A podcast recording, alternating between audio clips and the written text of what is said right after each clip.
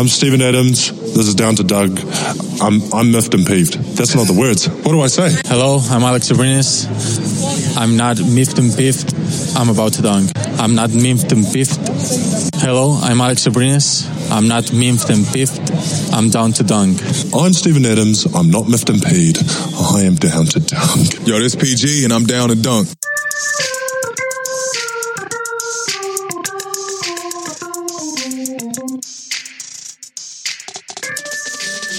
Welcome to Down to Dunk. I'm your host, Andrew Schleck. We're part of CLNS Media, DailyThunder.com, and we're featured on Dash Radio at 5 o'clock Central Time.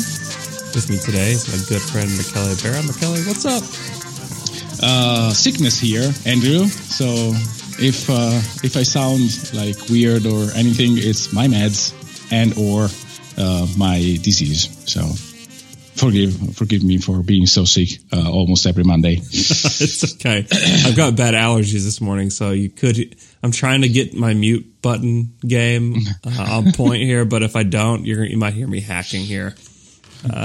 Second. Someone you won't hear hacking is the Oklahoma City Thunder, who actually won a game the other night against Toronto in Toronto. It's a big win. It was a really, really big win. They needed that game so badly. And it's tough because you don't want Toronto to be the team that you get back on track against or I guess you don't want that to have to be the team you get back on track against because they're so good. But the fact that they did shows a lot. To beat them in Toronto, they'd only lost 7 games in Toronto all season.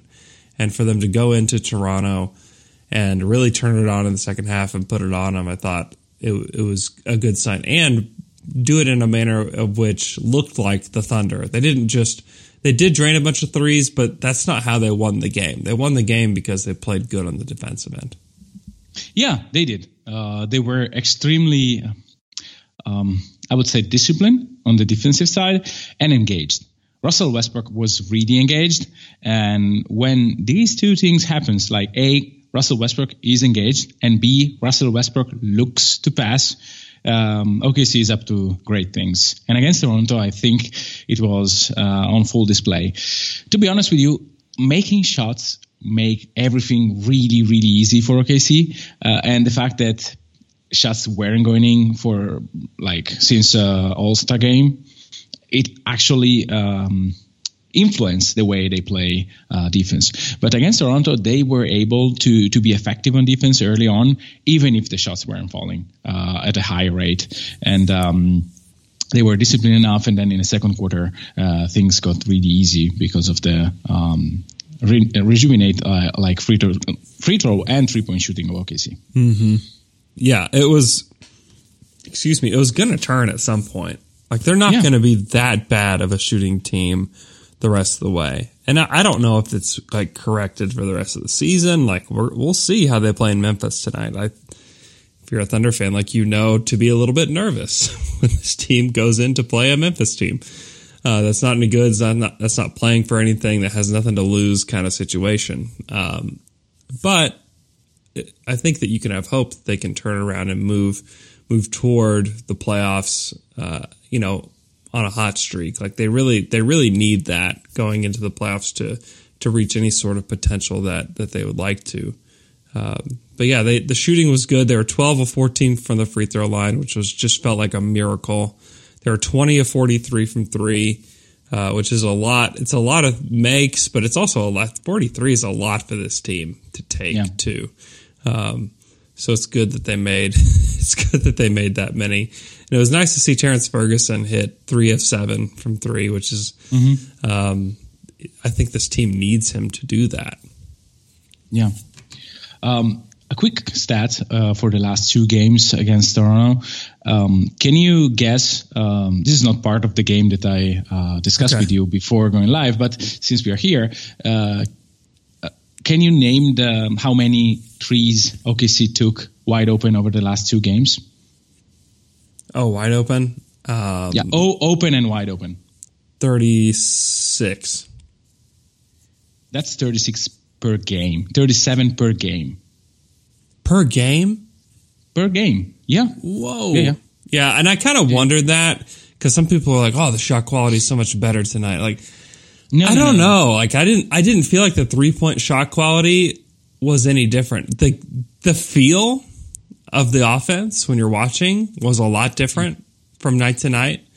But as far as like getting open shots, like I thought they had enough good shots that night. Yeah.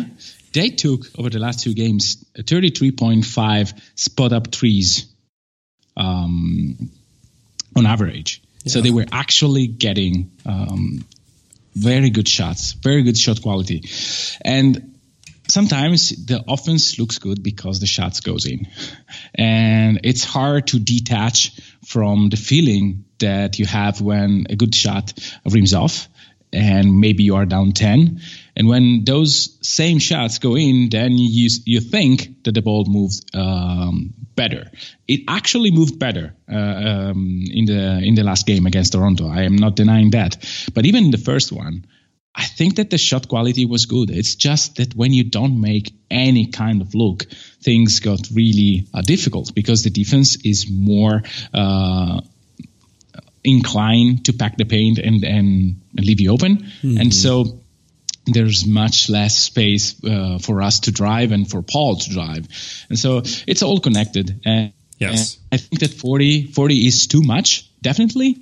But like taking 35 plus, I think it's what OKC should do, unless they find some other ways to score, like posting up Steven a little bit more. Sure, which they haven't really done. I mean, Steven only had 9 shots in the last game. I feel like he hasn't had, I mean, there was a stretch there where he was getting 12 to 15 shots per game, and he was scoring really efficiently.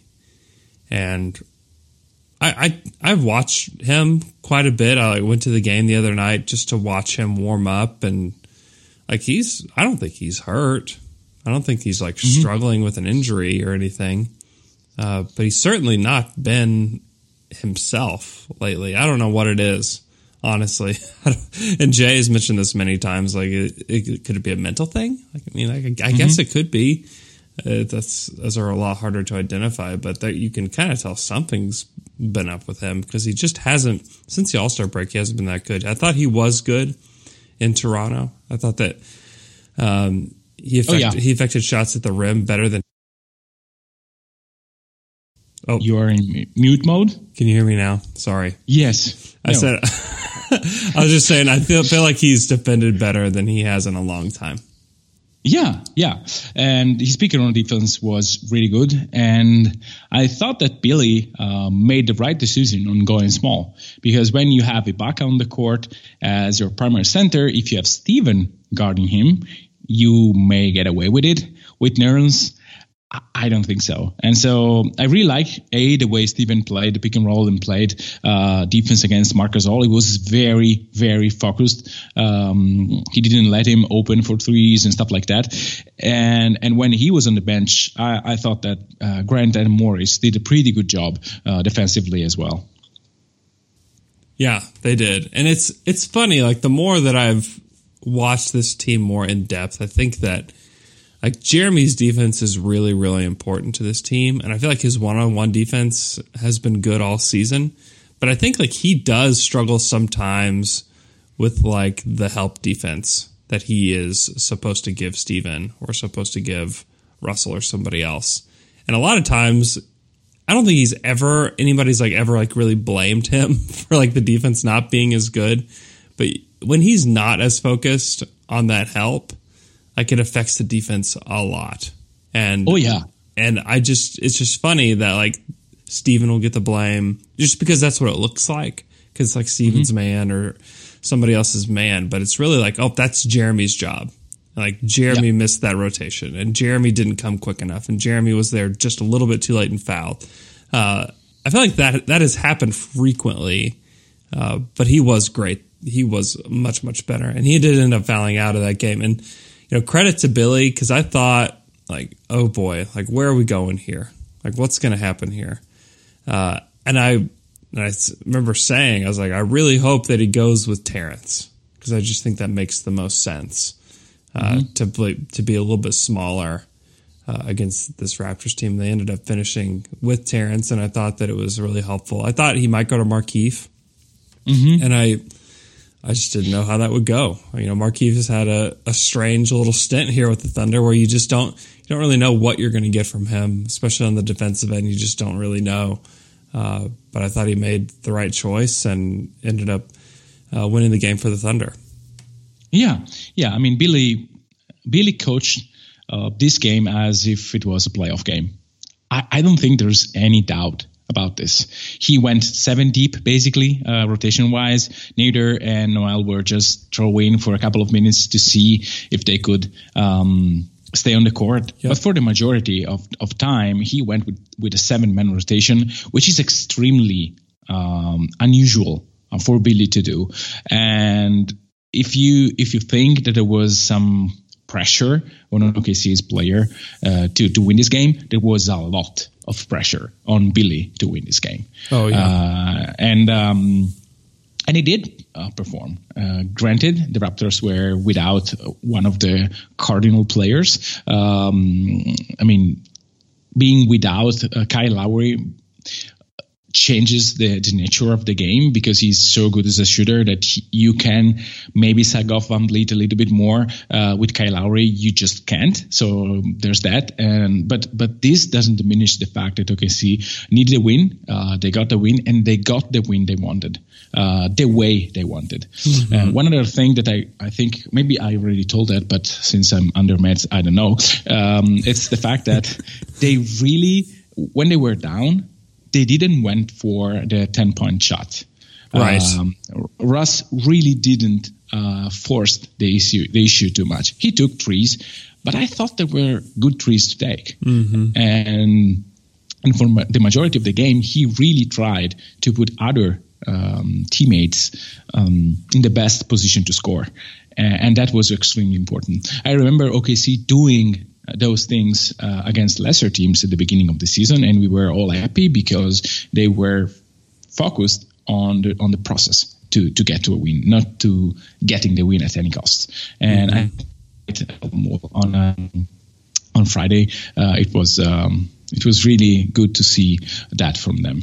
Yeah, and only 5 turnovers between the two of them, between Westbrook and George, which I thought was big. They had 9 in Oklahoma City, which is too many. Mm-hmm. Like, that's too many between those two to have. The team had 22 turnovers overall that night, which was just kind of crazy. But I also think that Paul George looked like Paul George in Toronto. Yeah.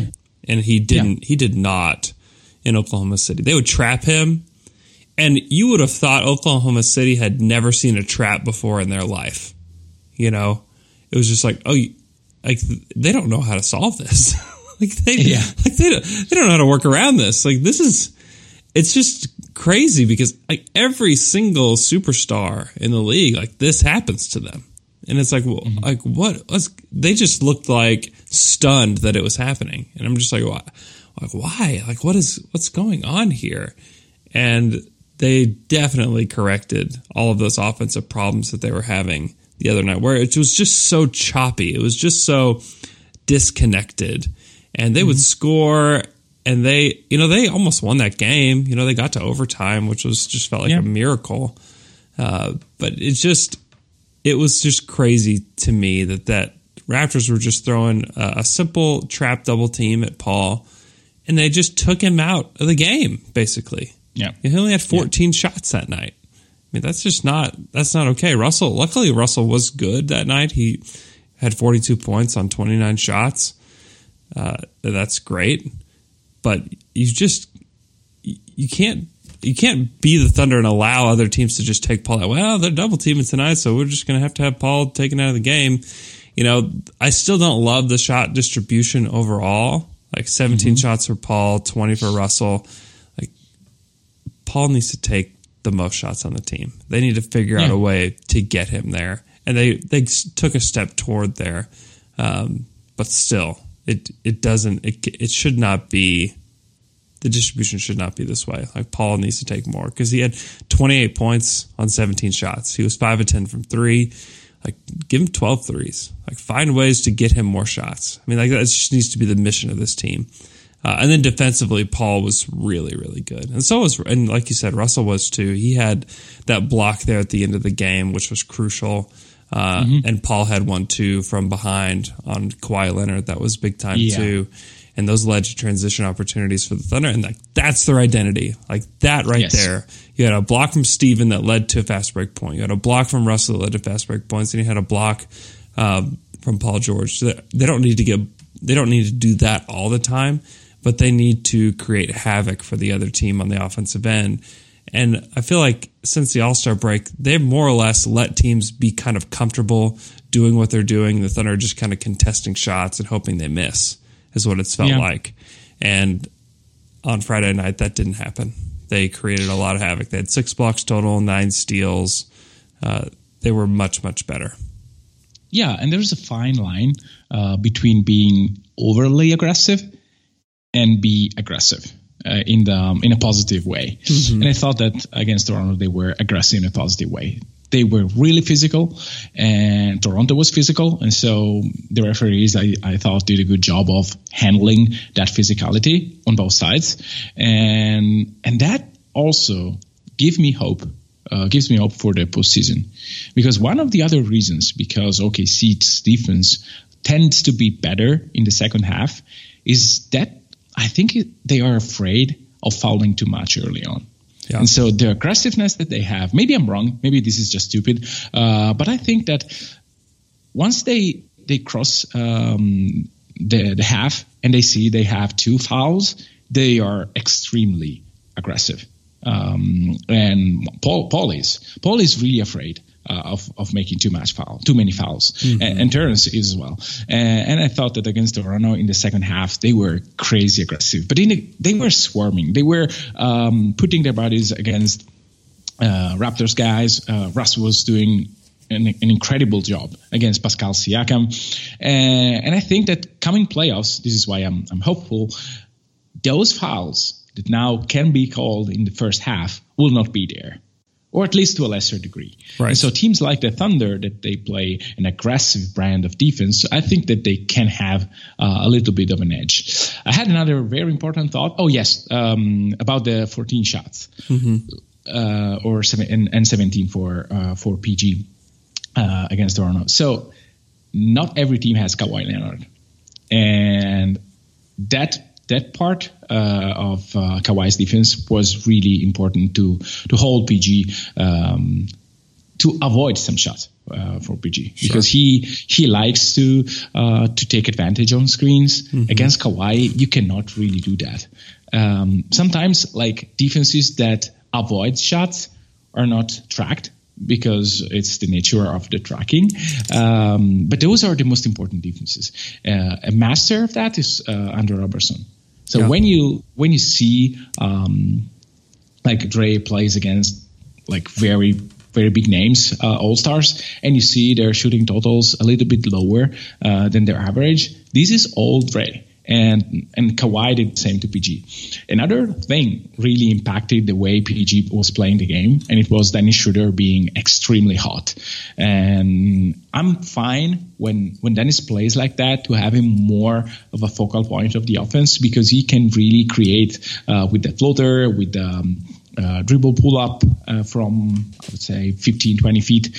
When he has that going, I think that even if PG takes less shots, OKC is still in a good place because he can be very effective.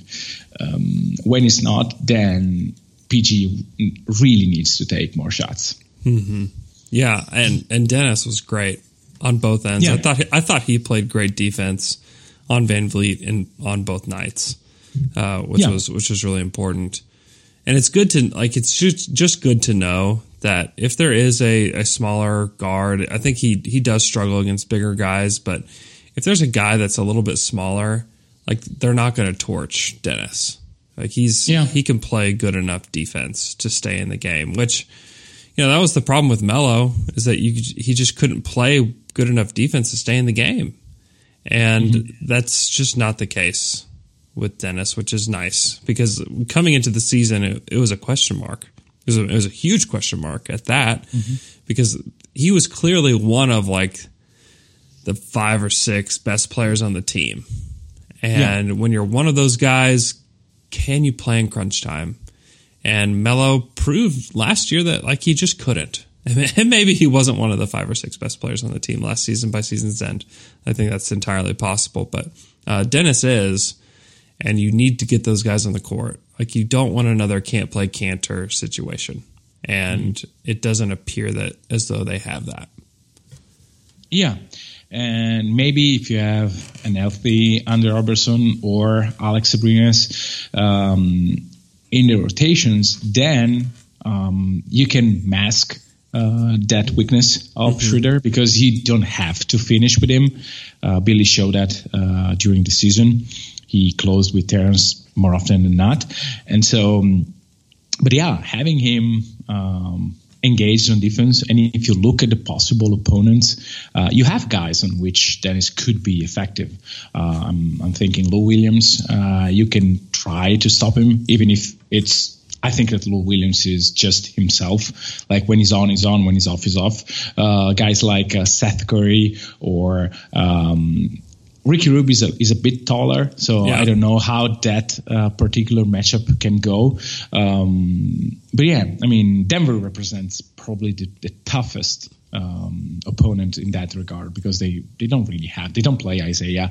Monty Morris is not like an offense-first guy, and so – On that regard, they will try to put Schröder in any matchup with size advantage. Mm-hmm. Yeah, they just kind of have to at that point. Mm-hmm. Looking at the standings, the Thunder are at 6 with a Clippers win last night. Puts the Clippers at 44-30. The Thunder at 43-30. Utah is tied with the Thunder at 43-30, and then San Antonio is 43-31. So still super, super tight race between all these teams. You have Portland at the 4 at 45-27. So that's not out of reach for the Thunder. It's a ways to go. That's their 2.5 games back. So you'd have to have Portland go on a pretty significant slide and the Thunder win a lot of games here, which is possible. They get Memphis tonight in Memphis, and then they have a 5-game homestand, which will be their season right there. Yeah. Can they win most of those 5 games? I think will be incredibly important. And they don't, until the last game of the season, they don't have another back-to-back. It was nice for them to have 2 consecutive days off. They haven't had that since the beginning of March. So they've got a couple weeks with having game after game after game after game after game, which I think has been that's a difficult schedule. But now they have a day off in between all these home games. They get Indiana at home on March 27th. Then they get Denver at home on March 29th, which will be a huge game. Obviously, for the standings for the Thunder, probably not so much for Denver. I guess it could be for Denver. They'd still like to have the one. I mean, I think the ideal, if you could line up the playoff matchups for the Thunder, it would be to get to 5 and play. I mean, it'd be nice to have 4, but I think more probable to get 5 and play Portland, and then have the Nuggets be the number 1 seed. I wouldn't put my money on that. Denver has 10 games left, and the toughest opponents are Golden State, the Rockets, Portland twice, OKC, and Utah. They basically face the top of the West, and then I think they play other teams in the West as well, like San Antonio. They played, let's see, I don't know, and then they have three easy games. But yeah, that's an insane schedule. They have a very, very hard schedule. Yeah. And OKC, I know that it's still tough. They are the 6th teams in terms of strength schedule, but they have a lot of games home, and that is they can get an advantage out of that. We'll see how it goes. And they should. Yeah, they should get an advantage. They've been pretty good at home this season. Yeah. I was, I don't know. I mean, 3-2 seems okay, but nothing very exciting. If they want to get a home court advantage or to put their hands on the fifth seed, they have to either win out or go 4-1. And if they do, I mean, Royce said as much on the Dream Team. If they reach 50 somehow, I think they'll end up being the 4th seed. Yeah, that could be the case. Yeah, because they have Memphis tonight, Indiana, Denver, Dallas, Lakers, Detroit. Those are their 5 games at home. Like, they need to. I mean, if you lose to Denver at home, big whoop. But I think a loss to Indiana, Dallas, Lakers, Detroit, any of those losses would be incredibly disappointing at home. Don't you think? Yeah. I mean, I'm not into the one game. Which one is the worst? I think if they have 5 home games plus Memphis, if they go 5-1, it's great. And I don't care whom they lost to. I mean, if it's the Lakers, it's extremely disappointing, but it's still 5-1. Yeah, and it's stupid. Don't get me wrong, but it's the same. It's really the same in terms of. I don't want them to be swept by Denver. So I would love to see them compete against Denver, and maybe get a in order to put some, I don't know, some weird feelings on Denver. They think they have a good matchup with the Thunder, maybe to try to put some different view on that could be helpful. Mm-hmm. It would start. I mean, it would change the minds of a lot of Thunder fans, I think. Yeah. If they could beat Denver at home, if they could beat the Lakers at home, they have the Rockets at home, and then they have Milwaukee, who's maybe they won't have any players that night because it just feels like every other day we get news of a Milwaukee player that's hurt. But that one will not be that important to Milwaukee at that time. And so who knows? Like, I don't think so. I would be a little bit floored if they played Giannis that night.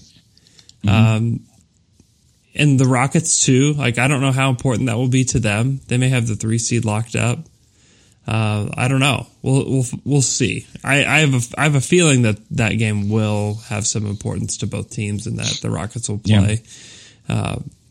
So I don't want anybody counting on that. Also, Minnesota, they're Derrick Rose and Jeff Teague and Robert Covington are all going to sit, and that's super helpful to the Thunder. And I hope that if I'm Billy, I just don't even tell them that happened, and I hope that they didn't see the report.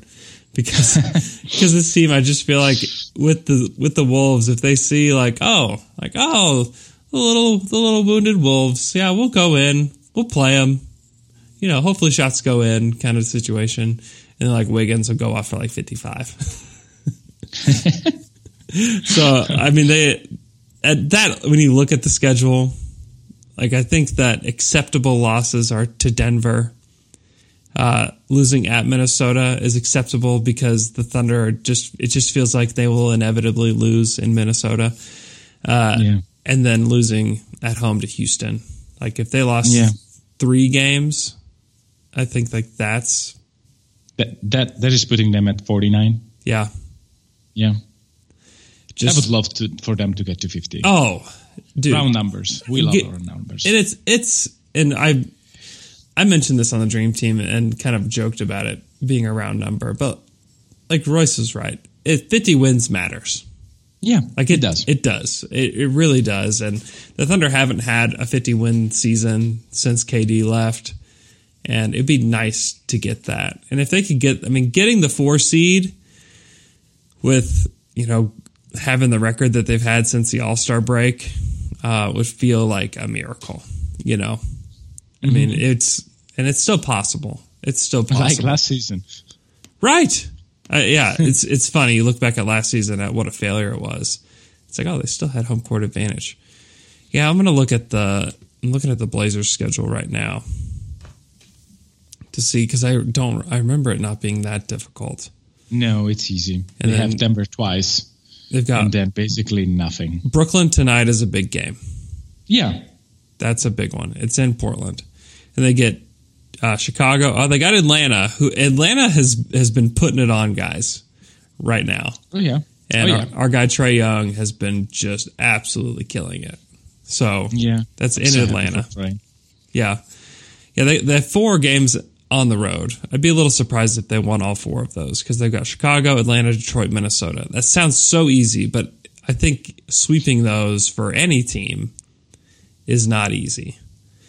Just because mentally you look at that road trip and you're like, yeah, I think that, you know, we should win all these games. And then I think inevitably teams lose games and during that stretch. And then, they end the season. They got Minnesota, they got Memphis at home. Then they have a home and home against Denver. Then they have Lakers, Sacramento. So it's a pretty easy schedule. But if the Thunder can finish the season only losing 2 games, and then if they can lose, 4 of these, which is possible, they could lose both to Denver, they could lose at Atlanta, and they could lose, against Brooklyn. Yeah. And the Thunder have the tiebreaker. Yeah, they'll be close. It will be close. It can be close. Yeah. It is possible, but they also, whenever you miss so many opportunities during the season for the Thunder, and I've kind of hammered at this for weeks now, that your playoff seeding is out of your hands. It's in your hands to a degree. You need to take care of business. But even if you do take care of business, you may not get where you want to go, which is what happens whenever you lose the first 4 games of the season. That's what happens when you lose to Dallas and you can't beat Sacramento, and you lose to New Orleans and you lose at Chicago. This is what happens. This is how it happens when you lose at home to Washington and Minnesota, back to back. And the Lakers. Yeah, you lose to the baby Lakers at home. You lose in Atlanta. That's you're leaving it up to chance. And then whenever you come out of the All-Star break and you lose to Sacramento, Denver, Philly, San Antonio, all those losses are explainable and not that embarrassing. But consecutively, that's embarrassing. Yeah, and then you have another losing streak of Indiana, Golden State, Miami, Toronto. Again, those are all fine teams. Some of them great, obviously. But when they're consecutive, that's when it's okay, you can't be a good to great team and lose that many games consecutively. You've got to at least win one of those. If they during these losing streaks, if they just beat Philly and if they just beat Indiana, it's a different season. Then you're right there. Yeah, 2 games makes a massive difference in this Western Conference. And it's just, to me, this is the regular season of missed opportunities for the Oklahoma City Thunder, because they've had games just right there and they just needed to go take them. And they just didn't. There were several games like that and just games where they just didn't show up. And so it does feel like there was a bit of course correction against Toronto with the way they played. Now, can they sustain that? And that's been the question all season. Can they sustain a winning streak? Can they sustain this kind of play? And the answer has largely been no, they cannot.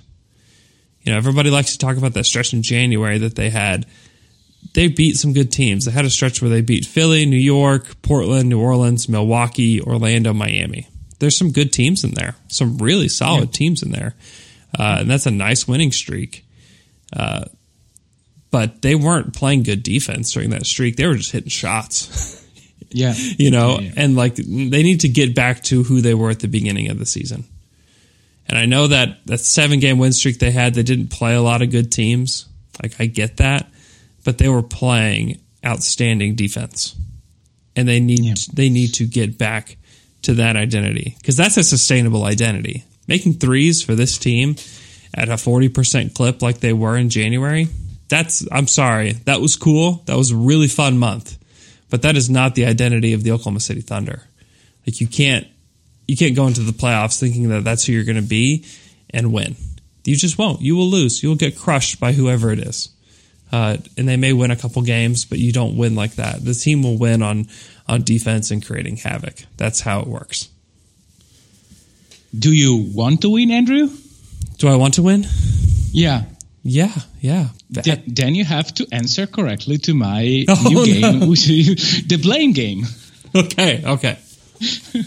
No, I picked a player that gives me different feelings depending on the game, and the player is Abdul Nader. And I played around with Cleaning the Glass and with some on-off numbers, and you need to guess the number. Okay? Okay. The number will always be net rating. And the first question is, can you guess the net rating of Dennis Schröder when Abdul Nader sits? Oh, good one. Plus 4. Plus 7.6. Ooh. But I like the fact that you were positive, and so it's half a point. Okay, thank you. Second net rating, Russell Westbrook with Abdul Nader off the court. Oh, plus 9? Plus 7.6. Okay. The exact same figure of Dennis Schröder.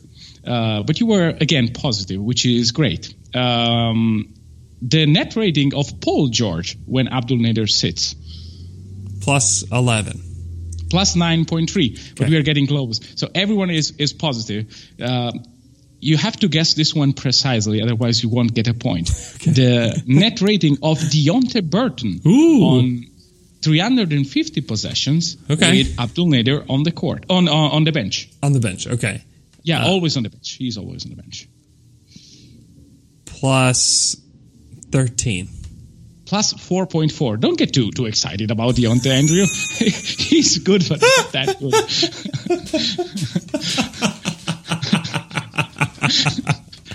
Oh, I got way too excited. And now the last guess. Can you guess the net rating of Russell Westbrook when Abdul Nader is on the court? Minus 4. Minus 12.7. Oh, gosh. On 430 possessions. And trust me, it's the same with all the others, except for Paul George. Oh. Now, I know that you cannot play the blame game with Abdul Nader, but his defense is really a problem. It is. He's the worst in terms of, one of the worst in terms of on-off numbers. Per Cleaning the Glass, he's minus 16.6 of difference. So when he plays... when he doesn't play, the team is, better, and when he plays, the team is terrible. Yeah. The only player with a worse differential is Timothé Luwawu-Cabarrot. Yeah. So I'm not saying that Abdul Nader is the only problem for OKC, but I don't get I know that he's a steady player. You get close to the same kind of production from him, and Billy likes those kind of players. But the fact that teams go on a run by the end of the first quarter and on the beginning of the second, since I would say the beginning of January, it's not. I think it's not completely like random. There is a correlation between OKC stepping down their defensive efficiency and Abdul Nader stepping in the rotation, which happened in January. Mm-hmm. It's not all Abdul Nader's fault. I'm not saying that, but he is a player that rarely does the correct rotation. Sometimes he's out of position, and when he tries to get back, he commits silly fouls. And for some reason, the production with him on the court, except for the overtime against Utah, has been bad. Mm-hmm. And I think that Billy will just remove him from the rotation coming playoffs time. But I wonder if OKC is kind of losing the opportunity to have a playoff-trained Deonte Burton who can play solid defense and be acceptable on offense on most nights. Yeah. Is a question that I don't know the answer to. And to be fair, I mean, Deonte has very good numbers when he plays with both Paul George and Russell Westbrook. It's a very, very small sample size, but the lineups with PG and Burton and or Deonte and Westbrook are very productive, like plus 10, plus 15, stuff like that. So I wonder if there is kind of a loss, kind of a better use of those minutes over the last 9 games. But I'm betting against that. Yeah, just another missed opportunity for the Thunder, in my opinion. Just yeah, it could be. Could not be. Playing Deonte. You still lost your bet, I would say, but yeah, you could have lost like in a more egregious way. I don't know. It was pretty egregious to me.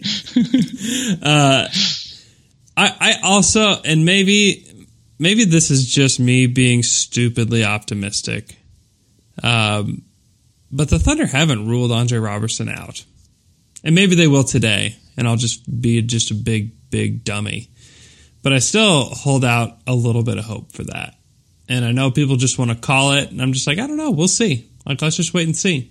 And the Thunder still haven't ruled them out. And so, if I were to place a bet on this, on Andre playing or not playing, I'd probably place the bet on him not playing. But there's still a small chance that they get him. And if they get Dre, and if he is anything close to what he has been, like that, I think that people will underrate how important that would be to this team. Because people just forget how good he was and how important to this team's success he was. I mean, he was a guy that could have won Defensive Player of the Year last year had he stayed healthy. And to have that guy coming off the bench, and if that guy is replacing the production of Terrence when Terrence has 4 fouls in the first 4 minutes of the first half, like that's a big deal. And I don't know. I would not put money on it. I would still approach the situation like he's not going to play, but he's not been ruled out, and he's an incredibly important player on the court and off the court for this team, and has been really vital to the success of guys like Terrence Ferguson this season. You know, they basically had another coach on the bench for him to teach. He has taught Terrence a lot about defense.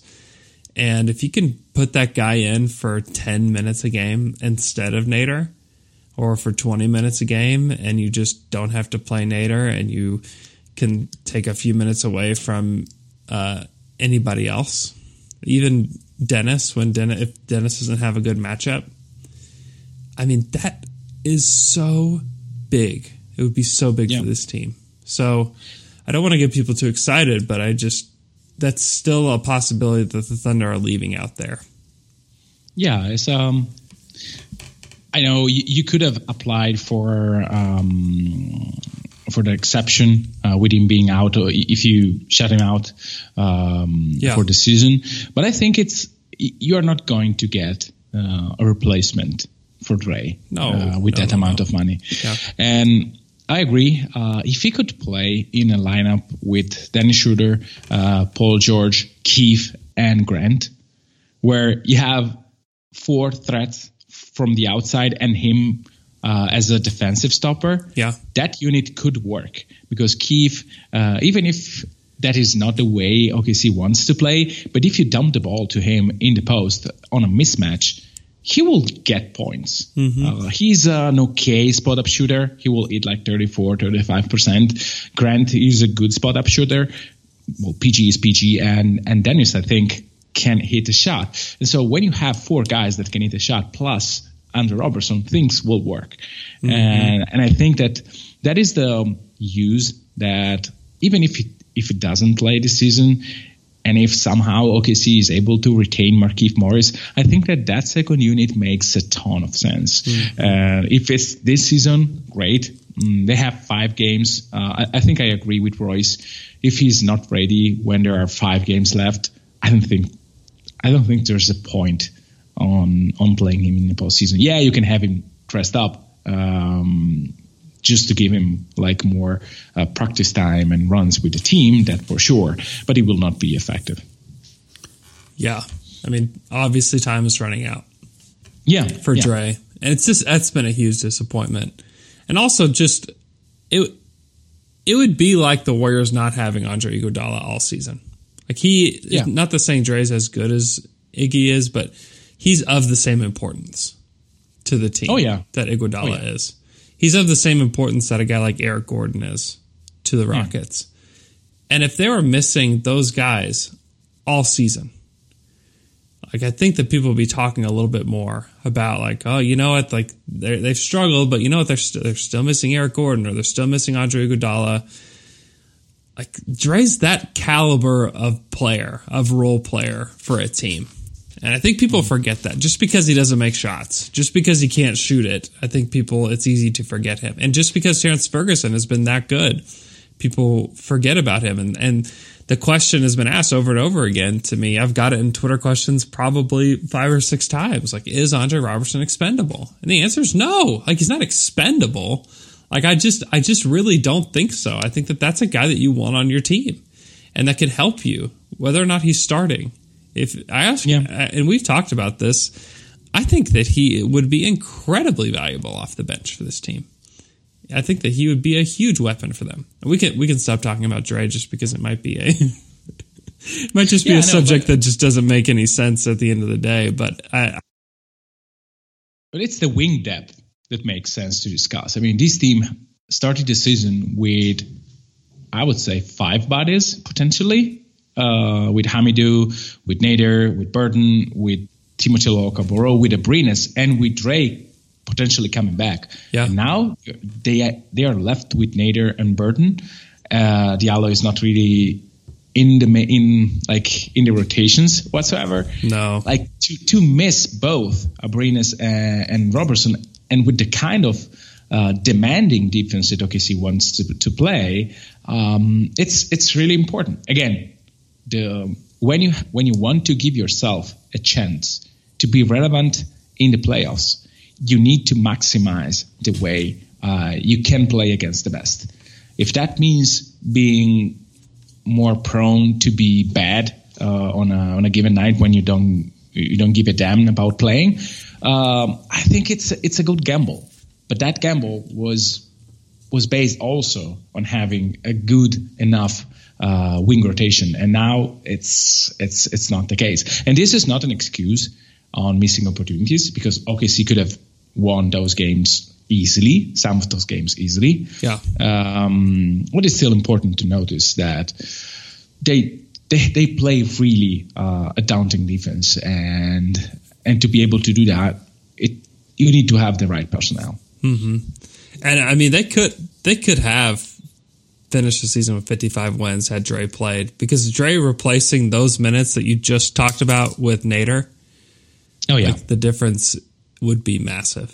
Like, it really would be. And so it's hard to see Andre being a net negative. And if you say he won't in the worst, in the worst case, he's a zero.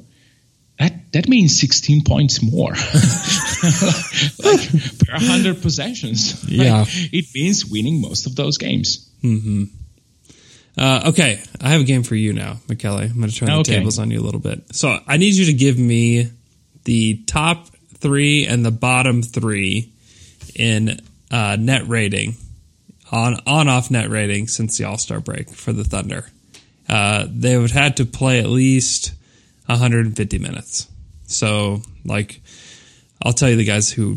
Ram Felton has not played that much. Deonte, Patterson, and then obviously everybody else. But everybody else is on the table. So the top 3. So even Diallo? No Diallo. Oh, okay. So the bottom 3 are Nerlens Noel, Abdul Nader, and Dennis Schröder. Actually, no. Really? The bottom, Nader is the worst. Minus 7.3 since the All-Star break. Okay. Second worst on the team. I'm going to give you another try. It's not Noel and not Schröder. Nope. Okay. Oh, wow. It can't be Adams, can he?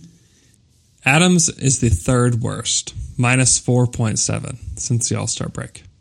Oh, good Lord. This one will be surprising. It's a guy we talked about at the beginning of the pod. It's PG? No.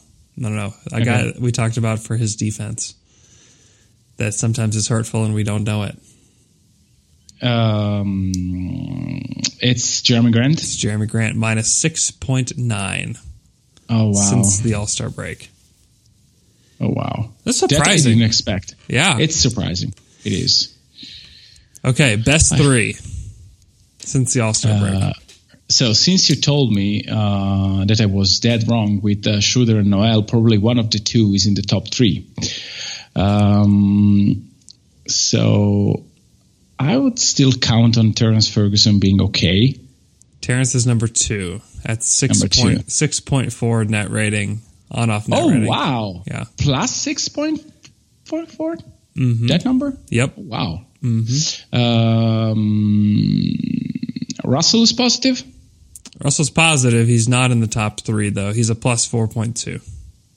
Oh. I'm really bad at this. Is Schröder in the top three? Schroeder's number three at a plus 5.7. And then PG is number one? PG is a plus 1.4. Oh, shoot. Yeah. Then I have no idea who's number one. We are running out, so it's. I think we have left Noel and Keith. Yep. Yeah. So it's one of the two. Is it Keith? Yep. No. Keith is plus 1.5. Get this. It's Noel. Just prepare yourself for this number. Are you sitting down? Yeah. Plus 11.3. No, I don't believe that. That is wrong. I mean, Nerlens has been bad over the last five games. Okay, so listen to his on-off. When he's on the court since the All-Star break, the defense is a 96.3 per 100 possessions. Oh. When he's off the court, 110.2. Oh. Oh, that's terrible. Yeah. Really, really that's bad. That's why Schröder is positive. Also. Yeah, he plays the majority with Noel. Yep, Schröder is a 103.9 per 100 possessions when he's on, 109.3 when he's off. Oh, wow. Listen to this, Steven. Are you still sitting down? No, Steven is bad. I know, but tell me anyway. 110.1 when he's on. Oh, that's... 98.9 when he's off. Oh, wow. Oh, wow. That's a concerning number to me. Yeah, it is. It really is. I don't know. I mean, I would love to run those numbers when Nader sits, but I am under the impression that it's not entirely that. Yeah. Here's a good number for you, for Thunder fans now after I gave those depressing numbers. When Russell Westbrook's on the court, the offense since the All-Star break, 106.8. When he's off, 96.8. Yeah, that's really bad. And Terrence plays most of his minutes with Russell, and so they kind of mirror each other a little bit. But Terrence is on 107.2 and then 98.4 when he's off. Yeah. Yeah, I mean, I don't know the Noel number. Why is that? How many minutes did he play? He's played 188 minutes. Yeah, in 15 games, 16 games, something like that. Yeah, it's not playing much. Yeah, so it's not a lot. It's not playing much. But it's still shocking. Yeah, no, it's shocking for Steven. The fact that Steven is having trouble.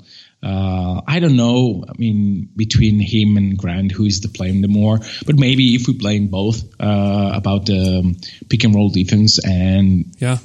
Like the rim protection, probably we are not far off. That said, those are good players that know how to play defense. And so if those are the players that are underperforming, there is a good chance that they can be back and perform at a reasonable level. Mm-hmm. But yeah, I didn't expect those numbers. Yeah. Offensive on-off for Steven is good. He's a plus 6.4 on-off. Yeah.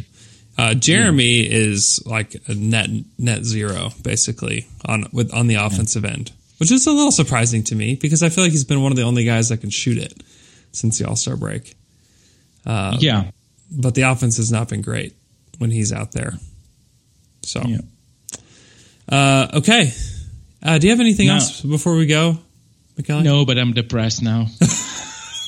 I'm sick and depressed. Hey, there's no... When I see numbers like that just are like outrageously bad for good players... yeah. That almost makes me more optimistic, which is maybe just like a sickness that I have of being like too optimistic.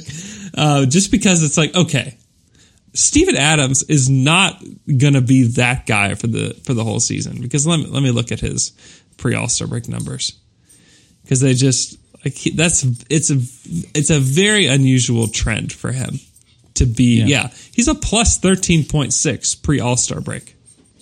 Yeah, you know, it doesn't make any sense. That's more in line with who he is. You know, the defense is just a little bit worse when he's off the court pre All-Star break, which is still a little concerning, but it's not like dramatically worse. Yeah, I just think that is going to turn, and this post All-Star break run has been like one for the record books for the Thunder, and like how poor they've been. And it's been a typical thing for the Thunder in the past to play poorly out of the All-Star break, but this has just been a doozy. And so I just have to believe that this team is, one, they're better than what they've shown. And then two, all those outrageously bad numbers will turn. Like, that just happens in the NBA. Like, that's just how the NBA typically works. Like, good players will eventually be good. Like, that's just how it works. And so, unless they are Carmelo Anthony, so unless you just get old, and Steven Adams isn't old, you know, he's younger than Buddy, so no, he's younger than Buddy. That's right. Okay, McKelly, go get some sleep. Thank you for joining the pod. Hey, if you haven't subscribed to our YouTube channel, please go do that. Just search Down to Dunk Podcast. Subscribe to our channel. We post the Friday pods there. We do them live every Friday morning. So if you're an early riser, you can watch the pod, watch our ridiculous antics on Fridays. But Michele treated us to something wonderful after the Raptors game. So if you care anything about the Oklahoma City Thunder, you need to go subscribe to our YouTube channel, or even, I don't care if you subscribe, honestly. Just go watch Michele's video. Search Down to Dunk. Michele should be the first one up there.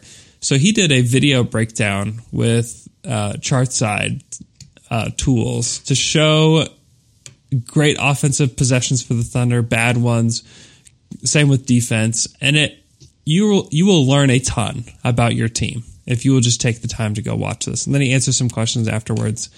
But you need to go watch it, because he will educate you on what to look for when you're watching games. And so please go watch that, because I just think that the more fans know, the more good conversations we can have on Twitter, and the more like craziness that we can get out of everybody. So let's please go watch that and just help yourself to that. So that's our YouTube channel at Down to Dunk. Please follow Michele on Twitter at Mikey Berra. You can follow me at Andrew K. Schlecht. Follow our show at Down to Dunk.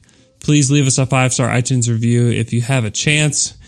Click on the Purple Podcast app if you have an iPhone. It's super, super simple.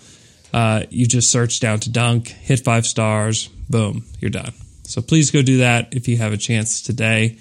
Have a great Monday. Enjoy the game tonight. We'll talk to you guys again on Wednesday.